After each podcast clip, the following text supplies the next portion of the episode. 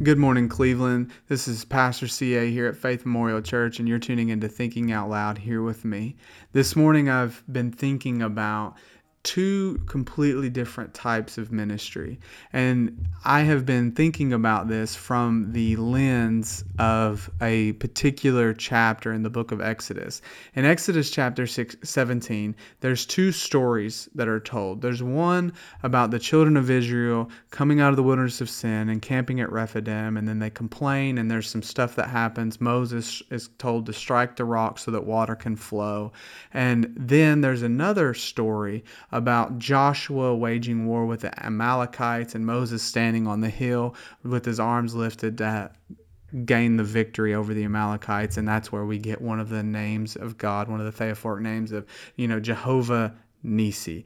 The Lord is our banner. And it's a beautiful picture. But in this, you have really this picture of two completely different types of ministry.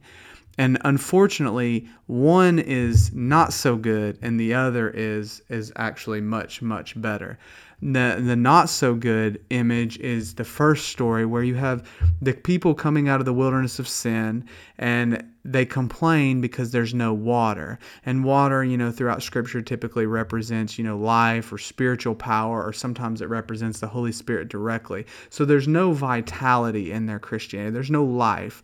And I think about a study that was done uh, several years back about why people, why millennials were leaving the church. And one of the number one responses was they were leaving the church because it was boring. And part of me wants to say, Are you kidding me? How can church be boring when you're talking about the God of the universe and you're talking about the great I am and the maker of all things? And, you know, and I could go on and on and on. But that was their, their logic and their reasoning was church was just simply boring. And the people, because there's no water, begin to attack Moses, who you could say represents, you know, the position of the pastor or the spiritual shepherd of the congregation. And they begin to quarrel with him. And Moses says, Why are you fighting with me? And why are you tempting God? This is between you and God. It's not my fault that you don't have water and that your Christianity is boring or that your prayer life is, is not so great or it sucks or what have you. It's between you and God. And then Moses turns to God and he says, What am I supposed to do with this people? And so you have the congregation versus the pastor, and then God, you know, the pastor is instructed to strike the rock, and he's, you know, wore out and sweating, and all the burden of the work seems to be on him.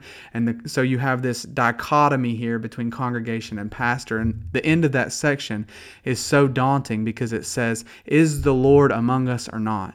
And that's one type of ministry is when the church just expects the pastor to do everything and he's wore out and the congregation's mad at the pastor and the pastor's mad at the congregation and they're both questioning God and don't even know if God's there or not. But then the second type is in this next story or the next passage you have Moses sending Joshua. And there's so there's discipleship there already an image of entrusting someone else in a delegation of task. And then Joshua takes men so you have a team approach to the battle. And then Moses takes Aaron and Hur up on the mountain with him to, and his arms are getting tired but he's he doesn't hold them by himself. Aaron and Hur come along and help him hold his hands. And so throughout this whole thing, you have this beautiful picture of it's not just all on Moses.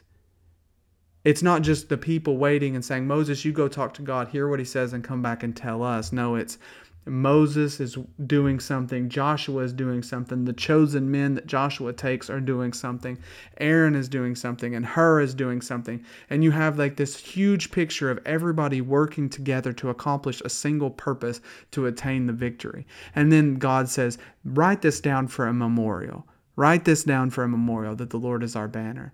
And to me, that's saying, Hey, this is how ministry should look.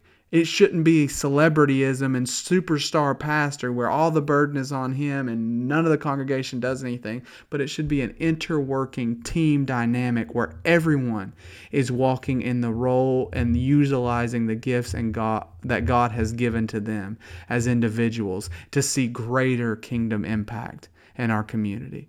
This has been Thinking Out Loud with Pastor CA. Thank you so much and God bless.